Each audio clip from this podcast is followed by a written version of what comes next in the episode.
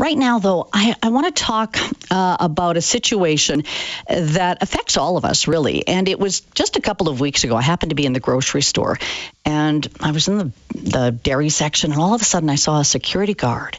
And he was kind of lurking around the different aisles and the different goods in the, the section.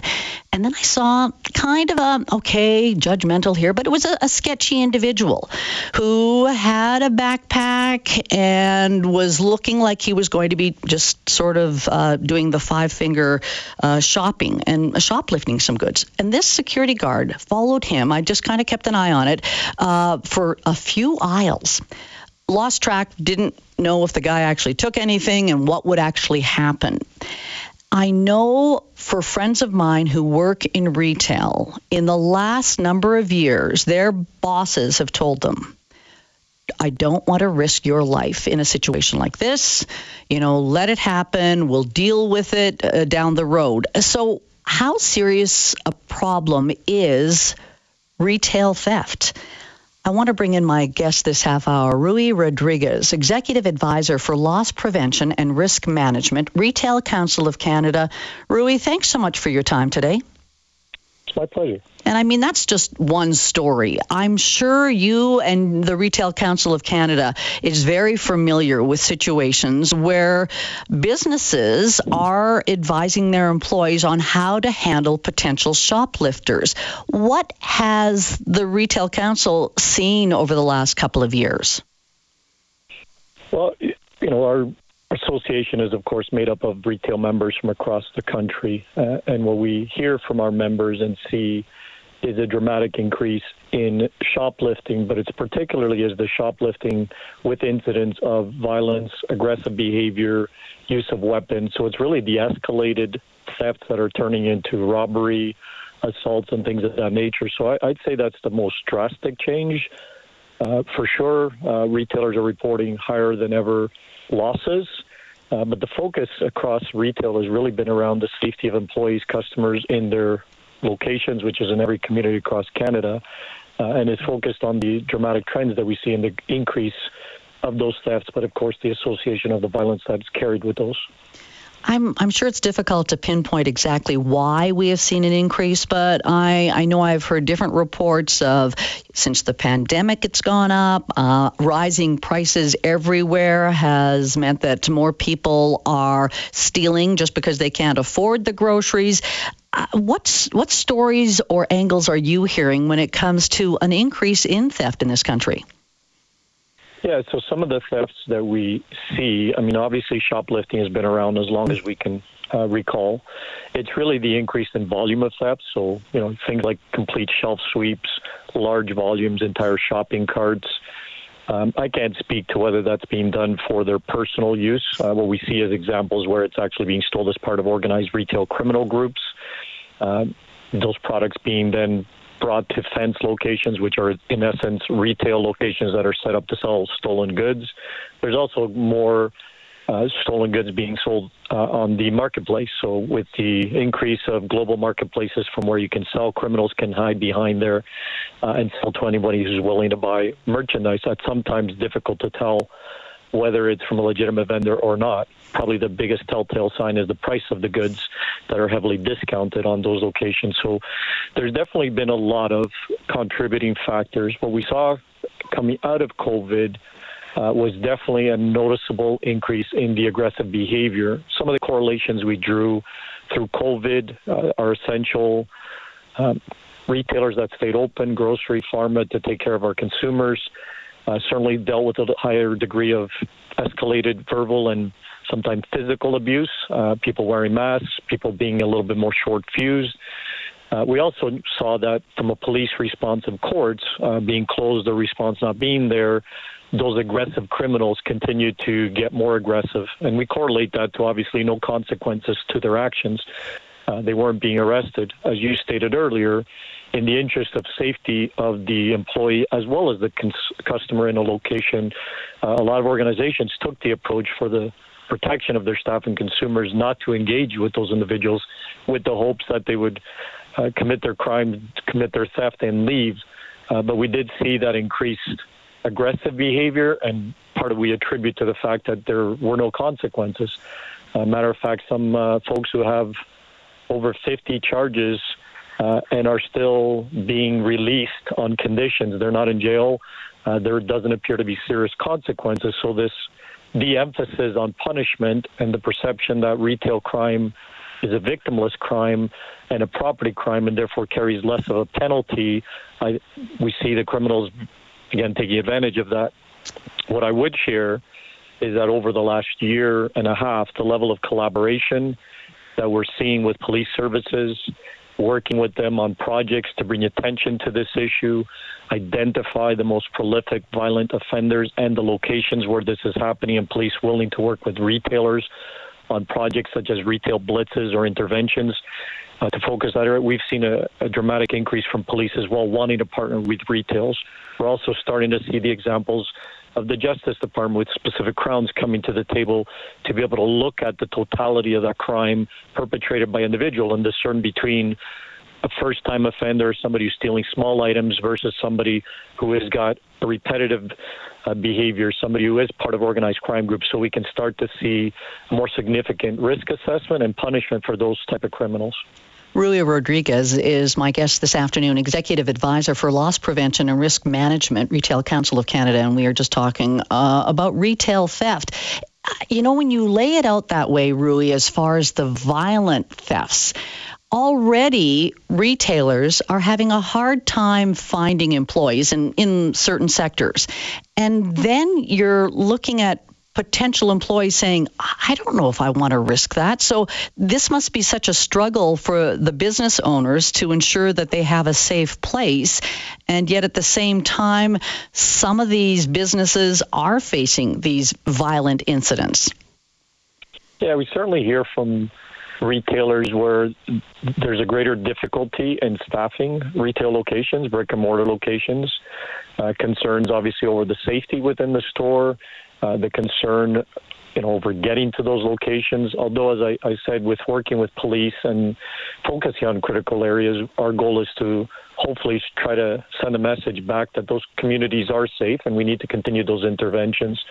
Uh, and then, of course, retailers are working hard to make their associates and customers feel safe by investing in other measures such as uh, additional security guards at their entrances, in some cases, paid duty officers, uh, and just things to make their environments less of a target for criminals, but certainly warm and welcome for the customers to come back and shop and feel comfortable that they can have a safe experience.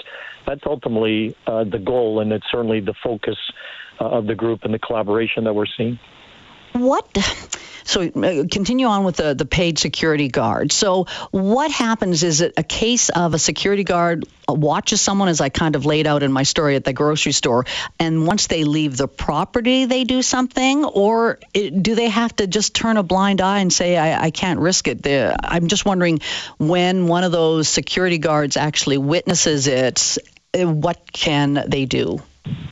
Yeah, and this is going to be business specific depending on their program. In some cases, uh, businesses have loss prevention agents who are trained and equipped and understand the things they need to witness in order to be able to make an apprehension. and there's basic steps to watch somebody enter a location, select, conceal, maintain continuity, have them exit, where then they can use the powers of arrest, which any citizen has to arrest somebody for a crime uh, that has been committed. Uh, in some cases, uh, retailers, if they don't have their own people, they're turning to private security guard uh, industries to have third parties do that. Uh, that's when they are going on a hands-on approach. There's still several that recognize uh, that might not be the right thing for them yet. Uh, therefore, they do allow the theft to occur, and afterwards work with us, work with police to share the information, the intelligence, the evidence gathered through CCTV. Uh, and others to make sure we get that to police. Uh, the chance is if that person is a repeat offender, there's likelihood another retailer has identified them. Potentially, they've been arrested elsewhere. So it's also part of gathering that, and that's a challenge we face to do that well to make sure that. Uh, we can share that information with police in a meaningful way, a way that meets all of our regulatory requirements uh, and facilitates that info sharing. So there are a combination of efforts on how you do that. And as I said, some retailers are hands on, they will make the arrest, whereas others are not hands on and, and made a decision that they don't have the right people trained for that type of work and don't want to put their employees at risk. Rui Rodrigues is my guest, Executive Advisor for Loss Prevention and Risk Management, Retail Council of Canada. Coming up after the break, I want to explore some other ways that businesses can protect themselves when it comes to this increase in theft. I'm Angela Kokott, in for Chelsea Bird on retail theft. Whether you work in an establishment that has specific rules on how you approach anyone that may be suspected of shoplifting, you can always call or text 780 496 0063. And uh, Sarah texting and saying, I work in grocery retail. Theft has gone way up in the past few years, which isn't news to my guest this half hour, Rui Rodrigues, Executive Advisor for Loss Prevention and Risk Management, Retail Council of Canada. Rui, I, I think a lot of people, especially in the grocery industry, can relate to this increase in theft. As we mentioned, you were saying that in some situations, probably organized crime, when they just clear out entire shelves, that's nothing to do with feeding their family because high prices. But I'm, I'm curious with grocery stores, with the express lines that are now all automated. Are grocery stores looking at the loss in those situations or keeping uh, changing things as far as making sure people aren't walking out without paying for it? Yeah, and I can't speak to specifics, but I can tell you generally what is shared with us. Retailers have always been amazing at measuring results in any capacity. Uh, so, you know, over the last few years, self checkouts and others have come to pass and uh, are efficient ways for customers to interact, uh, provides retailers different ways to interact with their customer on the way out.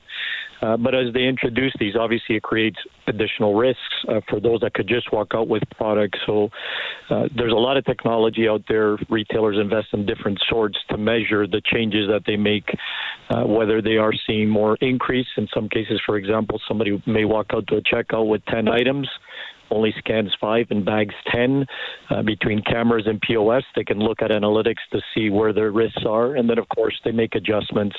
Uh, and I think that's something retailers are very good at measuring what they do and looking at impact it does to their business. But more importantly, or equally importantly, I would say, is what it does from a customer interaction perspective. I remember a few years back, and I believe it was liquor stores. I may have, I think it was in Manitoba. I could be wrong, but they saw a huge increase in people just coming in, taking alcohol right off the shelves, and employees were told, don't do anything, right, because of the increase in violence there. And so some liquor stores were looking at just allowing one customer in at a time, getting ID. Now, it's not as easy in a big grocery store setting, but are some retailers looking at controlling who comes in. I don't know if they're looking so far as saying we want to ID people. Are those some of the ideas that are out there in the sector? Yeah, and I would think some are more focused on the exit, uh, and I think it's putting up measures that sends a message to the criminal that if you try to exit with product, there are things to detect.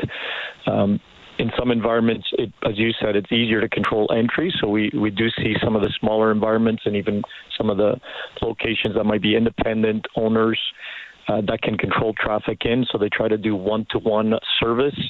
Uh, obviously, in the bigger locations, a bit more difficult to do, uh, but there are measures on the way out that people try to employ uh, to try to control that.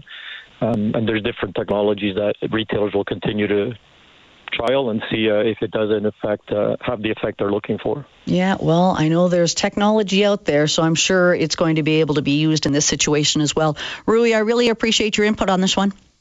It's my pleasure.